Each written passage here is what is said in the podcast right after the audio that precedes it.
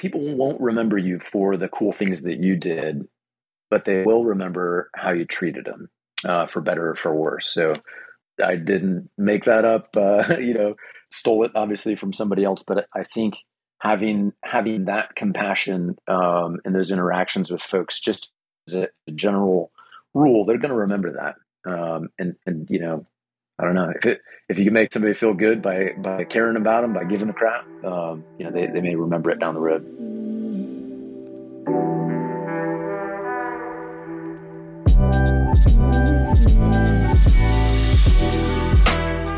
Hello, and welcome to the new Mission Career Transition Podcast. I'm your host, Chris Caprellian, and I'm joined by my co host, sister, and talent management pro, Alexandra Caprelian. We interview service members that transition to new careers, DoD representatives, and civilian HR professionals to provide you with lessons learned you won't get in a transition class and to help you transition with confidence.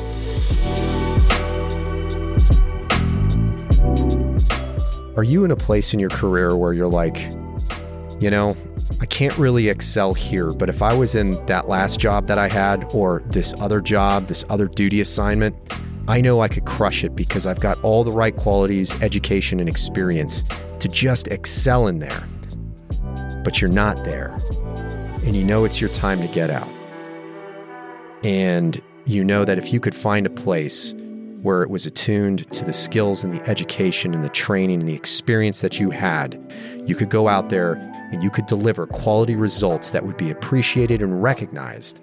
If, if that's what you're thinking about, believe it or not, you may be suited for contracting work after your military career. And that's what we're going to talk about with Sheridan Conklin, a prior Marine who retired and went into the contracting world. He's going to talk about what that world is like and the benefits of that world. So stay tuned.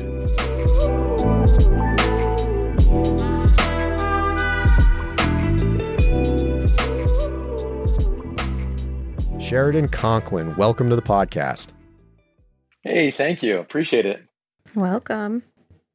Um, we're finally going to delve into a topic we haven't touched on, and it's contracting. You know, I think a lot of uh, a lot of folks, particularly those that are um, putting in a significant amount of time in their military service, getting out, you know, at retirement eligibility. They understand what the GS employment opportunities are, but they also will encounter opportunities to go into the contracting realm. I wanted to say military contracting, but I think there's a there's a good reason to just keep it a little bit vanilla and call it contracting contracting. So Sheridan, not only good talking to you again. Uh, we've worked together before, but also to give us some insight on that whole thing. Yeah, absolutely. So, to start off, I just uh, want to give the listeners an understanding of who you are and where you came from. Can you give us a, an idea of where you grew up and how you joined the military? Yeah, absolutely. Um, so, I grew up in uh, California. My brother and I, and my mom, older brother by three years. And uh, yeah, I, I joined the Marine Corps shortly after turning 17. Yeah, I hit the delayed entry program and uh, my brother was going to college. He had some some pretty big aspirations on the education front, but I convinced him to uh, drop out and join the Marine Corps with me on the buddy program. Nice. So, yeah, so we uh, we went in uh, together, you know, same platoon in boot camp, uh, SOI, and then we both got selected for uh, anti-tank assaultmen. So we went to assaultman school and then security force school, and then our first duty station together. So yeah, it was it was a really good time. Uh, you know, jumping in with both feet with uh, you know somebody that's got your back. You know, your uh, your brother whom you're very close with. So, yeah, that that was really the the, the start of it. All right, great. And and so, where did you go from there? And if you could just give us an overview of your uh, military experience. Yeah, yeah, yeah, absolutely. So um, we uh, we we did one deployment there, um, 2001 uh, in Afghanistan. But yeah, after that four years, I got out.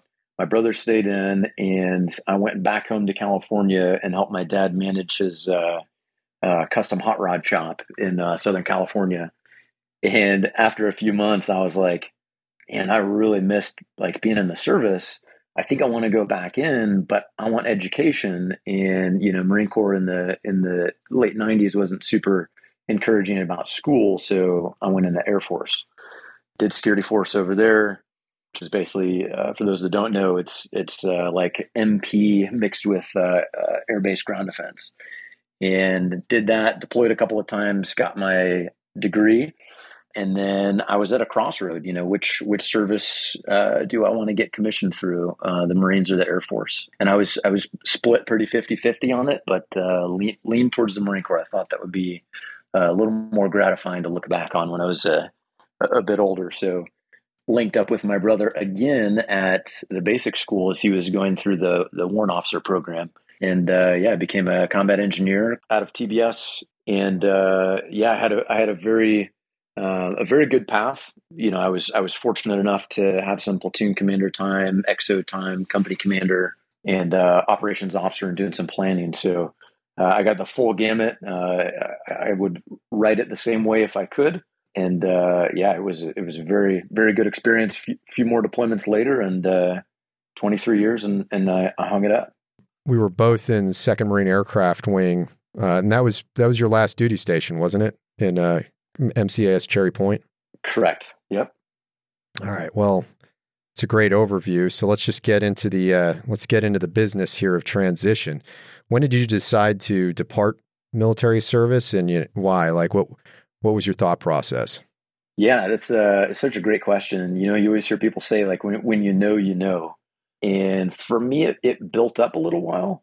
Um, as far as timeline, right around 2018, you know, there was a there was a time, mostly when I was I was younger, that I would look at you know senior folks. I would look at sergeants major. I would look at you know bird colonels, and and I just couldn't even imagine doing the things they did. And they were just you know, so so you know, in such a, a, a high regard of, of, performance and everything.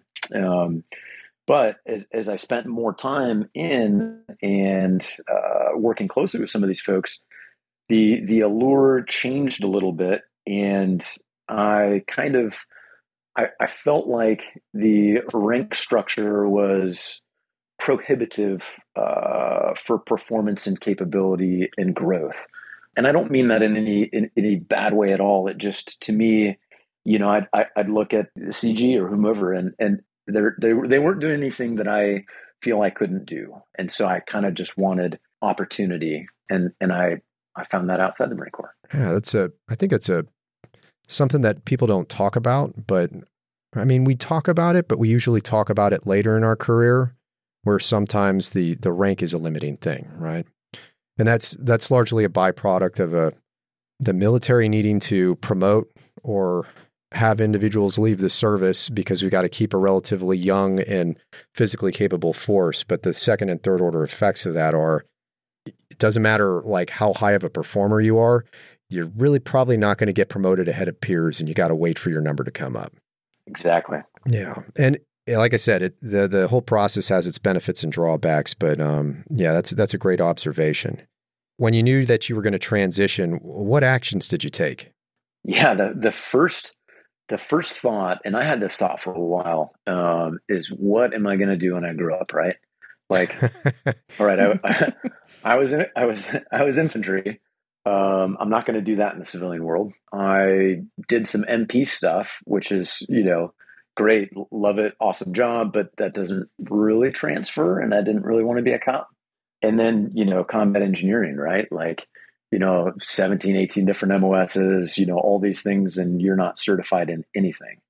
So you know what do you do in the civilian world? What do a lot of engineers do is they they look at like program management uh, maybe like operations or uh, development type jobs but yeah i was i was really like scratching my head you know what what in the world am i going to do you know do i do i go back to school yeah, so a lot of those thoughts, and especially I used, you know, I used my GI Bill already, so I'm like, hmm, I gotta, I gotta figure this out. And fortunately, uh, opportunity fell in my lap. Yeah, while, while, at Cherry Point, getting through the transition process, a friend of mine whom I worked with uh, previously had a, had an opportunity. Um, just you, you know, networking. Um, he approached me. He's like, "Hey, you know, I know you're retiring are you interested in, in potentially doing some logistics right which of course you know we, we always say you know engineers and logistics we get that uh, you know, sibling rivalry. And so years and years of me teasing my my logistician friends, uh, lo and behold, that's the route that I went when I when I retired. so, uh, and and I was fortunate on the transition because it was, you know, when when I was going through the latter part of the transition, which by the way, the transition is it's always funny. I, I, must say, you know, when I say those words around like uh, you know, my non-military friends are like, well, what kind of transition are you talking about? I don't understand this. I'm like, no, that's just retiring. And they're like, well, what do you mean you're retiring? You know, oh, you're not going to work again? You're so young. So yeah, just the kind of lingo is is is interesting. But yeah, the so the the logistician opportunity was a remote work job on a on a team that was funded under Operation Warp Speed, and they were bringing medical infrastructure uh, to the U.S. or growing existing medical infrastructure within the U.S. Just just growing the capacity of it uh, by size or volume um, or capability. And this was all in the screening and diagnostic side of COVID nineteen. So it was something that I was like, "Wow, this is this is fascinating. I'm interested in it. You know, I, I'd love to help. I'd love to do my part." And the transition for me was super smooth because, you know, 2020 we were already doing a, a bit of um, hybrid work. And so, you know, going into a remote work job, it was a it was a pretty smooth, you know, transition for me. I want to go back once though. I think you're being a little bit humble, uh, or maybe we need to clarify something. You said that the opportunity fell in your lap. So if you really kind of reflect back on, well, what were the things that you had done leading up to that? Maybe even years ago, maybe it was setting up a, a, profile or keeping in touch with friends or soliciting support. Were there some other things that you did that ended up providing you the end to that company? Yeah, that no, that's uh, that is a, a fair point. Um, so the the friend of mine, uh, we, we we both were um, operations folks together. Um, so I was a squadron uh, operations officer, and he was the assistant operations officer for the MAG that I worked for. And so just having that that connection on our, our weekly interactions um, and being acquaintances, he he had a pretty good network being reserve, and I had a good network just with people I had worked with, but I didn't have it into any like digital space. And so that was a huge, huge eye opener for me is, you know, as, as I as I reached out to the to the point of contact and and you know, they're quality control and, and HR folks, uh, you know, start engaging with me. They're like, hey, you know, um, I want to do an interview this afternoon. Where's your resume? What's your LinkedIn profile? And I'm my head is spinning. I was like, oh no, I'm not ready. I'm not ready for this.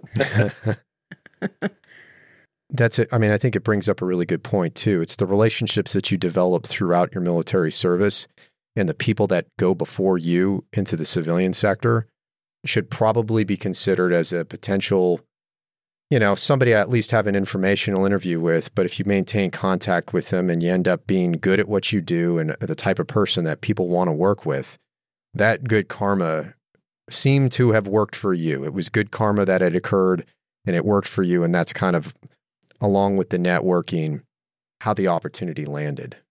Yeah, yeah, I agree hundred percent. And and and maybe maybe it's just um, my own philosophy too, but you know, obviously stolen from somewhere else. But people won't remember you for the cool things that you did, but they will remember how you treated them, uh, for better or for worse. So I didn't make that up. Uh, you know, stole it obviously from somebody else, but I think having having that compassion um, in those interactions with folks, just as a general rule, they're going to remember that. Um, and and you know I don't know if it if you can make somebody feel good by by caring about them by giving a crap, um, you know they they may remember it down the road.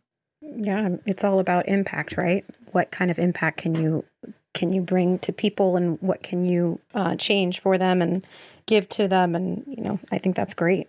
You have an understanding of the the contracting landscape, and so I know you left off talking about with the first company that you were with, but what were the things that you learned about the contracting landscape? And tell us a little bit about, you know, what the work entailed and, and what that work culture was like, that cultural shift. Yeah, absolutely. Uh, so the the contracting world was completely new to me. And so, you know, what it means to to like when we talk about a federal contract, learning the language, like what are base years, what are option years. You know, if they say they've got a five year contract uh, with a company for consulting or something like that, it may be a one year contract with four years um, as option. So one base, four option. That's your five year contract. Now, a lot of times they do that. Um, it may be broken down in different years, but when the one year, whatever it is, expires, um, there is an opportunity for protest and recompete from other companies. So the the contracting thing, if you had to sum it up, if I had to, you know, compared to say um, civilian employee of the government, you know, civilian employee of the government, you're getting, uh, you know, you're working towards a second retirement, a little bit lower pain but more steady. Whereas the contracting side, you make more, uh, but you don't get a retirement, and you have less job security.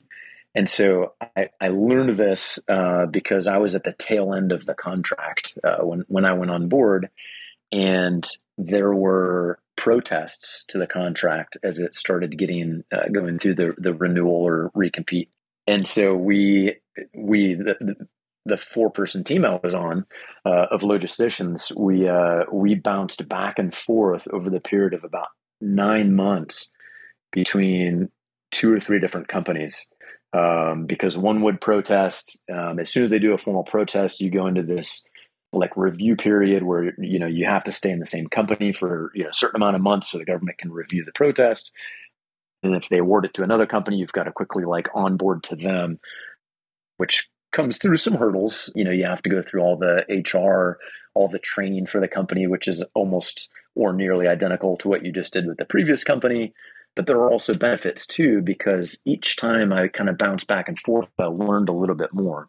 And I learned like how to, you know, how do you market yourself? Um, you know, how to get over the awkward, um, you know, discussion of talking about salary, things like that. So that, that helped me transitioning back and forth a few times. But the other part of your question is what was it like? What was the interaction? Um, for me in that position, like I said, four person team, the joint unit I was a part of had about 50 contracts to, to expand the, the medical infrastructure. And so out of those 50, we just divided them by the four of us um, and we provided logistical support. And it was, there were times it was very dynamic uh, where they'd say, like, hey, Sheridan, we've got samples coming in from X country and we need, you know, some, some clearance and permits and you know, or this rail strike is happening and it's causing this huge backlog, or the ports or the Ever Given is stuck in the Suez Canal, or there's this major catastrophe, you know, whatever it is that's going to cause it. I, I found over over the time, I almost felt like I was just watching the news and subscribing to like logistics, uh, you know, uh, newsletters to better forecast. But seeing how all that stuff's connected was was very fascinating and there was quite a big tie to what we did in the military when when we you know TOT when we transport things uh, you know putting stuff on rail being able to speak that language um, that that was very helpful. Yeah aside from you know building your situation reports weekly updates to your boss you know my my initial trepidation turned to uh, confidence. As I hit about the year mark I, I really did you know appreciate that basic leadership, communication, uh, you know, being able to follow. Like when I when I first uh, was on the team, I was a uh, I, I was basically like the you know low person on the totem pole of the team, and in in fairly short order, um, there was an opportunity, and uh, they they offered it up to me, so I became the team lead, and yeah, the trepidation turned to confidence fairly quickly. How long do you think that was from the time that you started to the the time that you kind of felt like you were settled? And you knew what you were doing? I'm going to say right around the, the six month mark. And I think being, being curious by nature helped me out. So like with the company I worked for, there, there were non-paid additional, basically like collateral duties. And I, I volunteered for them because I just, I wanted to see all aspects of what this corporate was. And so I, you know, I became uh, uh, one of their auditors to do process auditing and then I became their SME for logistics for interviews. And I just learned a ton. Like, you know, it's funny when we we we've taught collateral duties in the military. It's it's a dirty word. You know what I mean? It's yeah. like it's like oh, I got put on this other additional duty, and it's it's just not uh, you know it's it's not something you look forward to. But my perspective changed. And on the civilian side, I'm like, well, this is an opportunity to learn uh, about the the company and to show them that I care. You know? Yeah. So you volunteered for duty. you volunteered for I duty, did. and, and I but did. but but it, there was probably more learning involved. no, that's great. yeah, it took me retiring to, to become a good Marine. oh, so what are you doing now? I mean, because I know that you, you you were discussing about how there was. Uh, oh, geez, I'm going to botch the word you used. A, a bidding war, and then filing complaints, but then you ended up changing companies, right? Yeah, correct. So, um, in fact, just just this um, well, this past August, uh, during these uh, protests, I, I worked for the company I'm now at for about a week before another protest and uh, got pulled back to the other company. But I went over full time in November, and I was doing the same job. So basically, the you know logistics team lead uh, for this uh, medical screening and diagnostics that transitioned, and I stayed the same company. So still still a contractor. Um, just renegotiated my salary and worked for a new company. Now, this contract under Warp Speed was ending summertime. I had to basically find a new opportunity. At least I thought I did. With the previous company I worked for, they they were very hands off with that, and as long as the customer was happy, they they kind of stayed at bay. And so there wasn't a lot of involvement with the company. And so with all the protests and things, you know, they, they look to rehome us basically. Now the new company, um, I thought that's just how old companies were at, but the new company, you know, as I reached out to my my supervisor and I'm like, hey, you know, the our our contract is is ending, you know, sometime before the end of the fiscal year. Do I need to start looking for a new job? And and they were like, they were like, no, don't worry, we we we we know you're a contractor. Uh, but you're a part of our family, and we will find a new home for you. And so, what what this particular company does is, you know, they, they have your resume on file, and they have talent management folks, um, and they have they even have monitors. They have folks that help your career path, um, and they advise you, and you meet with them, you know, intermittently. But um, so in the springtime, you know, I'm, I'm working through this process, and it it just it always goes to show like have you know answer your phone, be ready. You just never know what's going to happen. I got a call. I was actually in the Bahamas. Um, I got a call Oh, and something told me to answer it. and and I did, even though I was on vacation. And um, it was, you know, it was an opportunity within the same company, and it was their, you know, their their product lead that that was essentially, you know, screening some folks as they were looking to build out their team. And so I was like, hey, I am in the Bahamas, but I, I'm definitely glad to take this call. Um, is this important to me? Uh, it's important to, to you know maintain some some job security, but yeah, short order after coming back from uh, that trip, they did an interview. So teams, right, getting getting really familiar and uh, comfortable being on camera. I did one interview, and then that afternoon I did a second interview. The next day I did a third interview, sent some paperwork, and they sent me an offer letter. And it it was a completely new line of work for me. So this was all now instead of just focusing logistics and you know medical infrastructure growth this was process improvement uh, business process improvement which i i now know that we we did uh, some of this in the military but i really had no idea you know i, I had no idea what what it was all about and um, yeah i jumped in with both feet and and i absolutely love it Really quick, how long was the entire interview process from start to finish? um like the, the duration of each interview or from like the start until the offer letter Start to offer letter. this was less than a week Whoa. Whoa. Whoa. That's Wow. intense. yeah it's it's really fast and and i actually i'm really glad you asked that because I, i've seen a lot of you know a lot of folks have like a, a window like you can't look for a job too far out because you know a lot of companies like you know they they they want somebody right away so is it like you know search like up to 90 days out but be prepared for an immediate you know need it's definitely a good you know something something to think about that i never really did before And now that you're doing business process improvement, so I, and maybe you can relate and expound upon it. So I, I sat through some Lean Six Sigma Yellow Belt training not too long ago. And it's, you know, yellow belts like this, it's a, it's a one day orientation, right? The green belt is the week long program. And I, we were going through this, this, this thing. And I was like, oh, flowchart.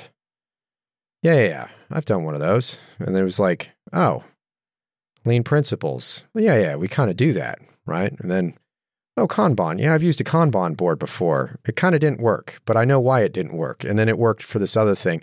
I, I don't know. I mean, I'm I'm sure that despite not having like a green belt certification yet, I noticed that a lot of the things that that they were talking about in in the commercial and in US industry and how they applied business process improvement and lean six sigma, all of a sudden I realized, wow, you know, we actually we do quite a bit of that. Not saying we do it great, but I, I, realized we do a, quite a bit of that. Have you have you noticed that? Is that has that something you noticed uh, in in performing in your current function or your current job?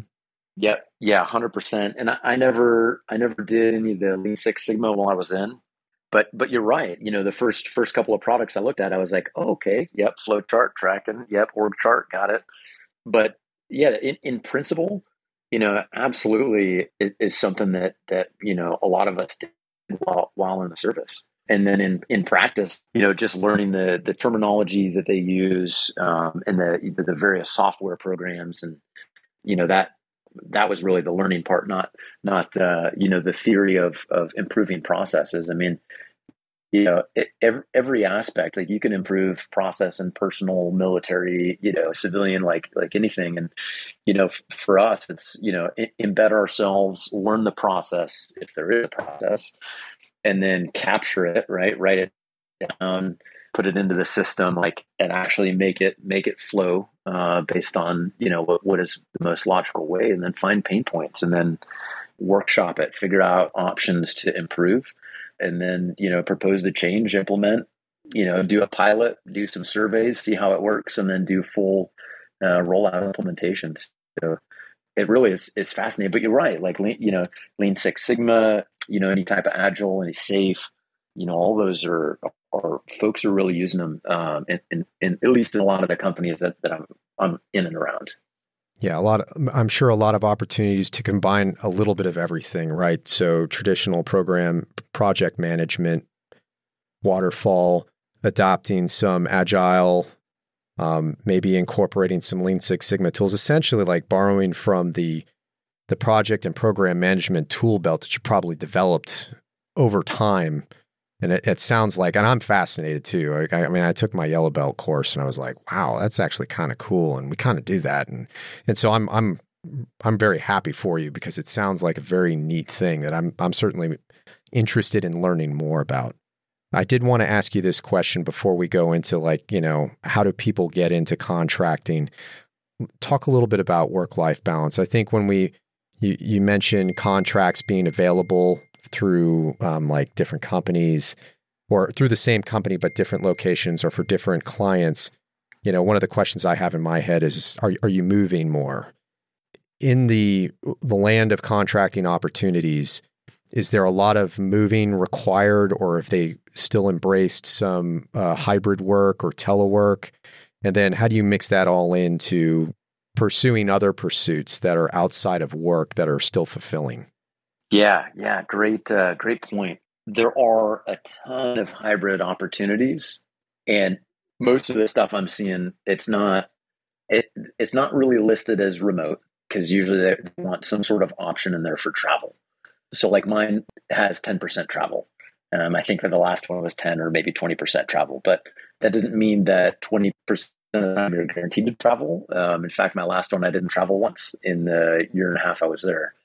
This one travel uh, at least once a quarter, but it's opportunity based. And the folks that are in the local area, they still do a hybrid and they come in one to two days a week. They come in like every Wednesday and everything. So I used that when I was going through the interview process, you know, and they're like, Hey, where are you located? Okay, coast North Carolina. Well, we're up in DC. You know, are you going to be able to come up? And so, you know, just thinking through it, you know, I was like, hey, I'll, I'll come up for a week at a time every month. You know, I'll, I'll give you more FaceTime, you know, than than other folks. It's just you know, logistically, it has to make more sense at, at a particular time. So um, they, they they were on board with that, and they appreciate the you know the offer to to give more than they're asking. They haven't taken me up on it, but I, I still would.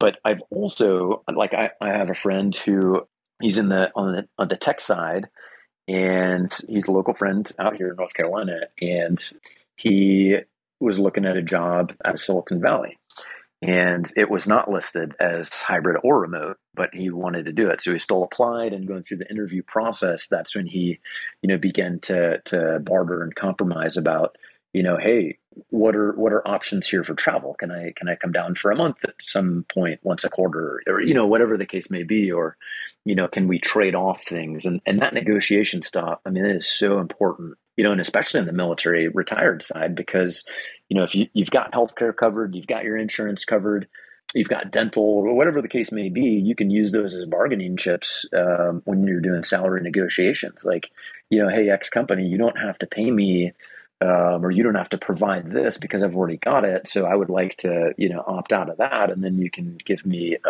a higher, you know, salary. So, but yeah, I, I, do see the remote opportunities kind of dwindling down, um, but I don't think they're going away. Like my my team right now, you know, as I said, they're you know the they're based out of DC, but we've got folks in, in our team that are all over. And as long as we are able to go in in person for, say, quarterly planning conference or, you know, certain ceremonies or whatnot, as, as long as we can do that, great. And I would say that the travel is so pleasant. Um, nothing on DTS or any other services uh, travel systems, but I, there's an app on my phone and I request, you know, travel and it already loads based on the zip code, the per diem, the mileage from my home location if I'm going to drive. It takes 10 minutes to submit an authorization. It goes right to my boss. They've got the app and they click approve and you're good and you travel.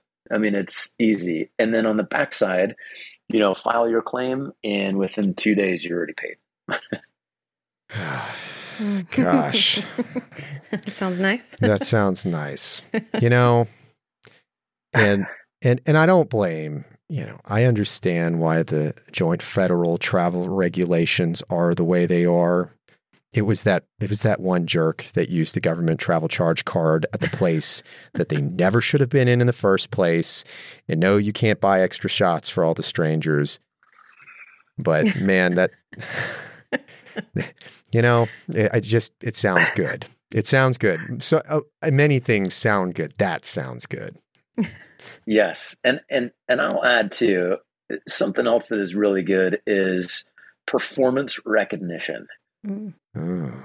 So so military wise, right? Like uh, uh, you could get into the meritocracy aspect, but you get an award when you you know when you when you change units uh, you get an award when you retire. There are certain awards for certain ranks within reason. You know, there you could get a good performance evaluation, but that's also slightly biased. You know, Marine Corps has done a very good job, and, and, in fact, Air Force too, about EPRs and OPRs with you know putting putting a weight on the rater. Um, but the first time I got a monetary incentive for performance, I was blown away you know they're like hey your your client is very happy they sent they, they sent me a, a, an email thanking you for your hard work uh, for putting like some some you know some products together and briefings and whatnot and um, so my company gave me a, a you know an incentive a financial incentive and i was i was taken aback i was like man that how cool is that like i'll work hard they recognize it and i get extra money yeah. It was just it was it was neat, you know? Mind blowing concept. Yeah. Wow. And in that same vein, the new company, um, you know, when I interviewed for it, I interviewed for what I thought and what they advertised was the position of the, the current level that I was at. And right before they gave me the offer letter, they they basically were like, "Hey, we were actually interviewing you for a, a, a promoted position." Um, but we kind of wanted to see if it, you know we wanted to we wanted to feel it out first before we even put that on the table. And so like they gave me a promotion with this uh, new job, and I just I couldn't be happier. That's great, man. You perform and you're a heavy hitter and you put in the energy and the time and you deliver a quality service and the customer is happy, you actually get rewarded and recognized for it. That's great. Right. So, what else are you doing? I'm, I'm asking a rhetorical question because despite all of that, to, to balance out, to, to have a balanced life, I know that you're not just all about work, but aside from you having an insane running speed that I can't catch up with because I follow you on social media. But you're also the board member of the Surf City Board of Adjustments. Surf City Board of Adjustments. How did that happen? What's going on there? so I'll, I'll back up just a tiny bit.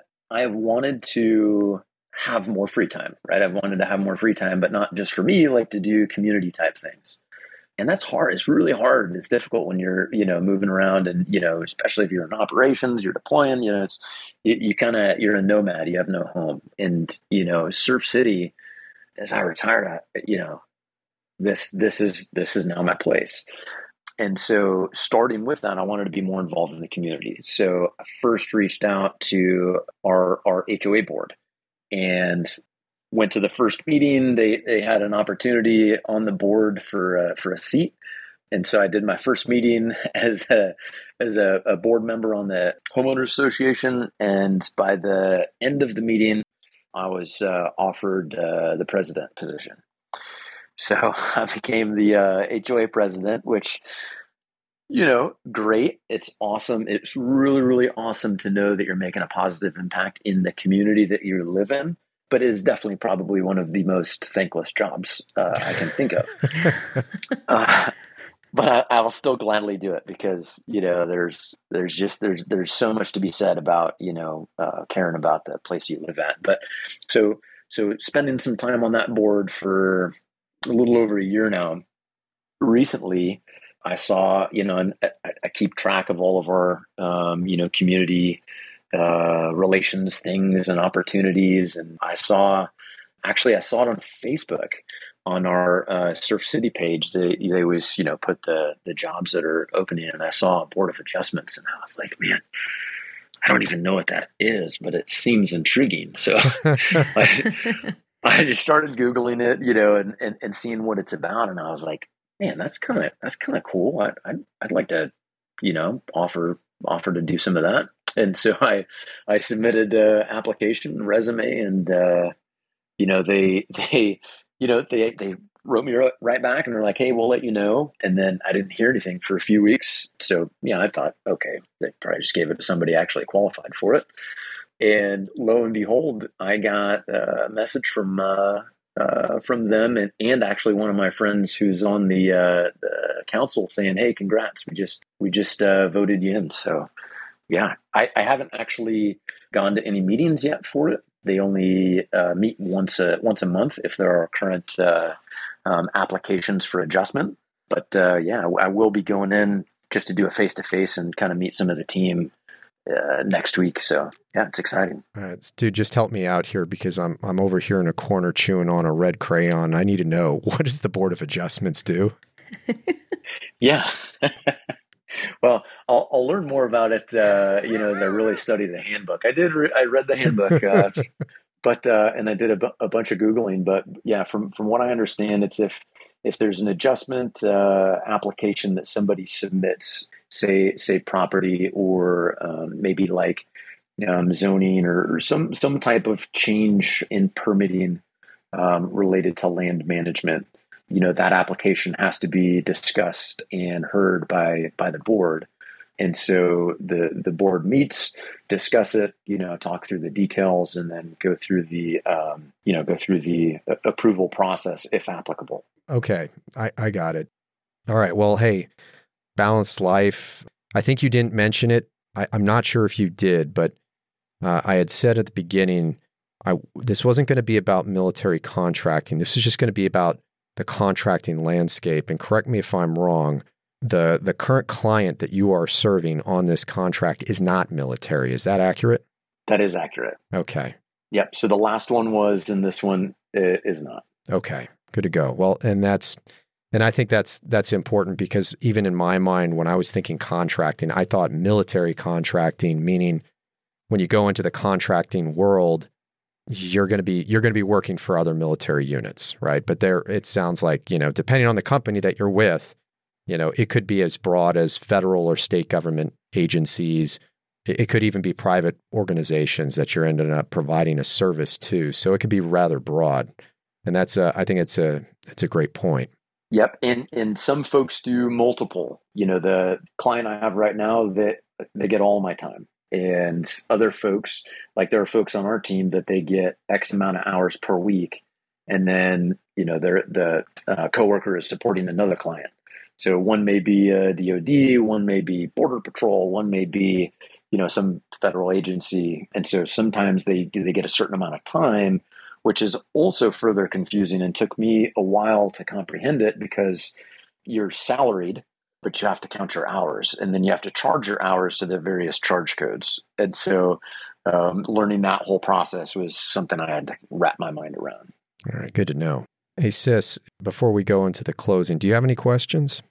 No, not really. It's it's just good to hear that you transitioned into a remote work really well because what I keep hearing is, you know, having to manage your schedule from going from the military and then uh, transitioning out of the military into the civilian world and having to manage your schedule and do your own work. I can hear that people are 50 50 if it's hard or if it's actually easier than they thought. So, um, to hear that you were able to transition into remote work and then figure out the hybrid work as well, it's it's really that's great to hear.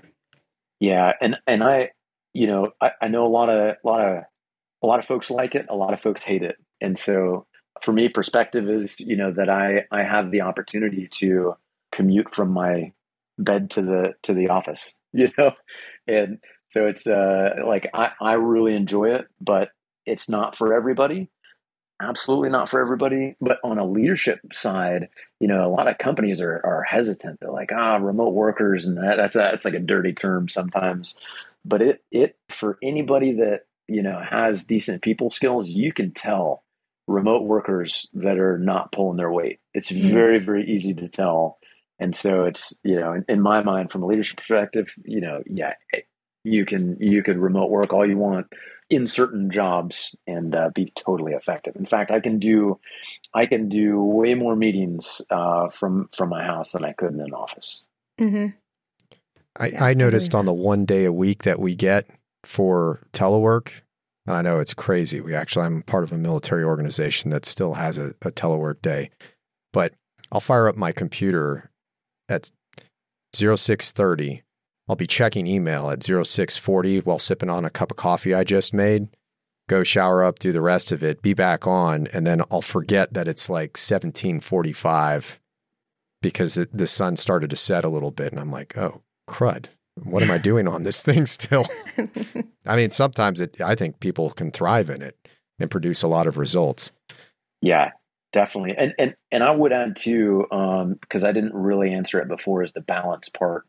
I oftentimes just want to keep going and going and going, and I want more responsibility and more jobs and more involvement. But it's it it's got to be at a spot where it's manageable, and and that work life balance, especially with remote work, can that can creep up.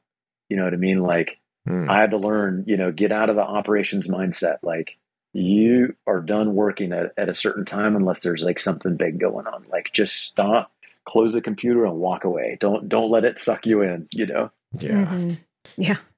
Man, this has been some great information, but we're running short on time. So you know, before we uh, wrap this up, I wanted to ask you if there are two or three things that you want listeners to remember as they prepare for their own transition.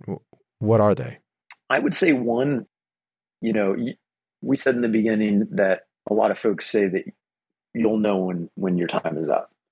But having having a plan and having like a general duration or, or timeline that you think you're gonna get out, like like do that math and kind of kind of let it marinate and talk about talk about it with your family. You know, and, and when I say do the math, like, you know, if, if there's obviously you're going to calculate your your retirement, you know, and oh, if I stay in another two years, I'm going to get this and that, and you know, plan out all possible options. But you know, think about you know what what taxes are going to look like, what's your retirement check? When are you going to get your retirement check? Like how soon after you retire? If you think VA disability is going to be something that all needs to go into the to the calculus as well as you know, hey, am I going to roll out at 20 and get 50% or am I going to stay in 30 and get 75 and maybe promote, you know, two more times and make double or whatever, you know, the math comes out to be, but you know, and then am I going to lose out uh, on on potential opportunities? So just kind of having all that stuff, I think, I think most most folks do to a degree, but yeah, keep on keep on if you do, and if you don't do that, I would say. Um, the other thing is it'll be okay, right? Like so for for the folks that aren't like getting out like fully certified, for the folks you know that that maybe uh, are transitioning with with maybe not exactly knowing what what you're going to do, SkillBridge is great network, networking, networking, networking, right? Have a have a LinkedIn profile, you know, keep in contact with people. Uh, it, it it will pay dividends. And so take some of the worry and some of the the angst out of out of the transition. And just know like they what do they say that the average adult has no less than three or so careers, you know, whatever, whatever I might be messing up the numbers, but you know, that that's true. You know, and so the Marine Corps, that was, you know, a fifth of my life great. You know what I mean? Like growing up was a fifth. You know, so I've got I got a couple more fifths I'm gonna you know uh, go through, and and so maybe I don't stay with BPI or whatever. You know, maybe I go back to logistics or something totally new. Just having that open mind and being at ease will help your transition. Mm. All right, great. Hey, if listeners think of a question that we didn't ask, how they, how can they get in touch with you, uh, and if how can people follow you? Yeah, absolutely. I'll give you my my phone number and physical address. Um, no, please don't. don't. yeah, the the easiest way is LinkedIn, um, especially from the professional aspect. Um, if you Google my or if you LinkedIn search my name, uh, there's only two Sheridan Conklins in there um, and you should be able to tell which one, uh, probably just from the sound of my voice, uh, is me. so that's that's the easiest way. Um, and if not, I think uh, I think you can link in the show notes or whatever opportunities. reach out to me. Well, hey Sheridan, thank you so much for your time. This has been very informative. I'm even personally very interested in what it is that you do, so I'm I'm taking notes and I'm going to be thinking about this one for a little while. But uh, hey, again, thanks for coming on and, and we'll be in touch. Fantastic. Th- thank you both. What a great time. Thank you. And Sheridan Conklin has left our virtual studio. Sis, thoughts? Um, you know, it's funny. He used the word opportunities a lot in the beginning where he wasn't finding opportunities being in the military, and then he's finding a lot of opportunities outside in the civilian world. And I think that's really great because that just means that there's such potential for growth with the skills that you gain in the military and bringing it into the civilian world. And I think what's really awesome for him specifically is that he was able to find a company that has talent managers or at least people in the interview process that could really recognize those skills and shape and form a role that would benefit their company, but also benefits him for those growth opportunities. So, you know, when you have, when you're in those interviews and people are asking you, you know, very tough questions and they're, and I mean, this interview process only took a week. That's insane. but, you know, when they start doing that and they, they start revving up the process for you and they ask those tough questions, that just means that they're really honing in on your skills. And so that's always a very good sign. Tangential to that, talking about growth opportunities, I, I got to tell you, and, and this is this I worked with Sheridan, and to be more specific, I was an operations officer and he was the operations assistant. And you know, when you when you do this long enough, every now and then you'll see somebody that works for you and you're looking at what they're capable of producing. You look at their qualities as a human being. You look at their leadership ability and their managerial skills, and um, and you look at them and you say like, they could be doing my job. As a matter of fact, they might even be doing my job better than me. They could they could do my job even better than me. And Sheridan was one of those. I'm good at what I do, and I'm I'm pretty confident with what I do. But I'll tell you, there wasn't anybody that didn't like working with Sheridan.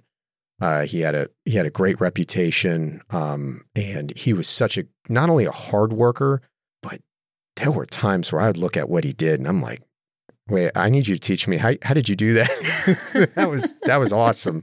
And so to to hear that he's, you know, he's not limited by some of the arbitrary uh, well, maybe I shouldn't say arbitrary, but some of the limitations of the promotion system within the military, and he's out there and he's crushing it. He's getting recognized for it. I think that's a, you know, that that's a calling message for those that know that it's their time. Also know that some of the benefits out there are, you know, if you if you don't like the job that you have in the civilian world, you're not adherent to unless you sign one, you're you're not adherent to an enlistment contract or you know, uh, end of obligated service requirement, you you can move on and you can find a place where you can be at peak performance, flourish, and crush. And I think that's a that is a great lesson and a good story about how a Marine retired and found a place where he could just crush. Mm-hmm. Absolutely. I love that for him. So that's it. That's it. That's it. It wraps up another great conversation. And if you're listening to me right now, thank you very much for listening. If you like what you heard, please consider if you're on Apple Podcasts, give us a five star review. If you're listening to this on Spotify or another platform, hey, drop us a comment. We'll take the good, the bad, the ugly because even here we are about process improvement and we will take what you have to say to heart. If you know somebody that may be thinking about going into the contracting world, hey, share the episode with them. You can send them the link, you can share them on any of the other platforms. If you want to get in touch with us, you can hit us up on our Instagram account, New Mission Charlie Tango. That's New Mission CT, Charlie Tango. Uh, we'd love to hear your feedback. You can drop us a DM or you could send us an email at newmissionct at gmail.com and we will get back to you as soon as we can. If you're preparing for your own transition, well, know that I'm right there with you. So until next time, stay focused.